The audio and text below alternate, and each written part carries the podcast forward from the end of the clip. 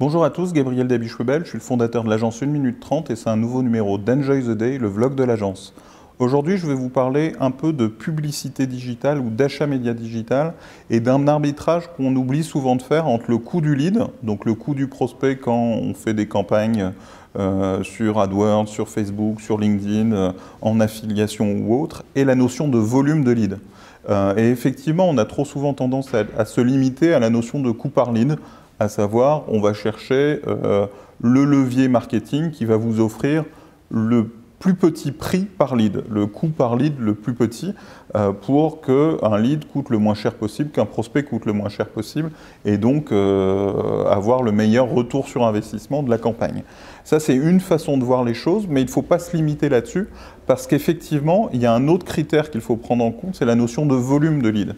Et avoir des leviers qui ont des coûts par lead très faibles, mais peu de volume, vous allez être limité commercialement et vous retrouvez dans une logique où votre croissance va être limitée par le volume de leads disponible par les leviers que vous utilisez.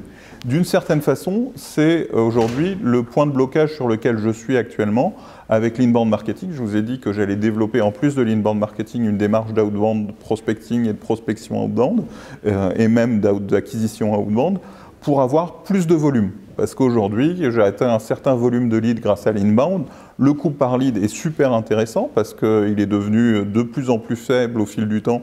Parce qu'avec le même travail de production de contenu, j'ai de plus en plus de trafic.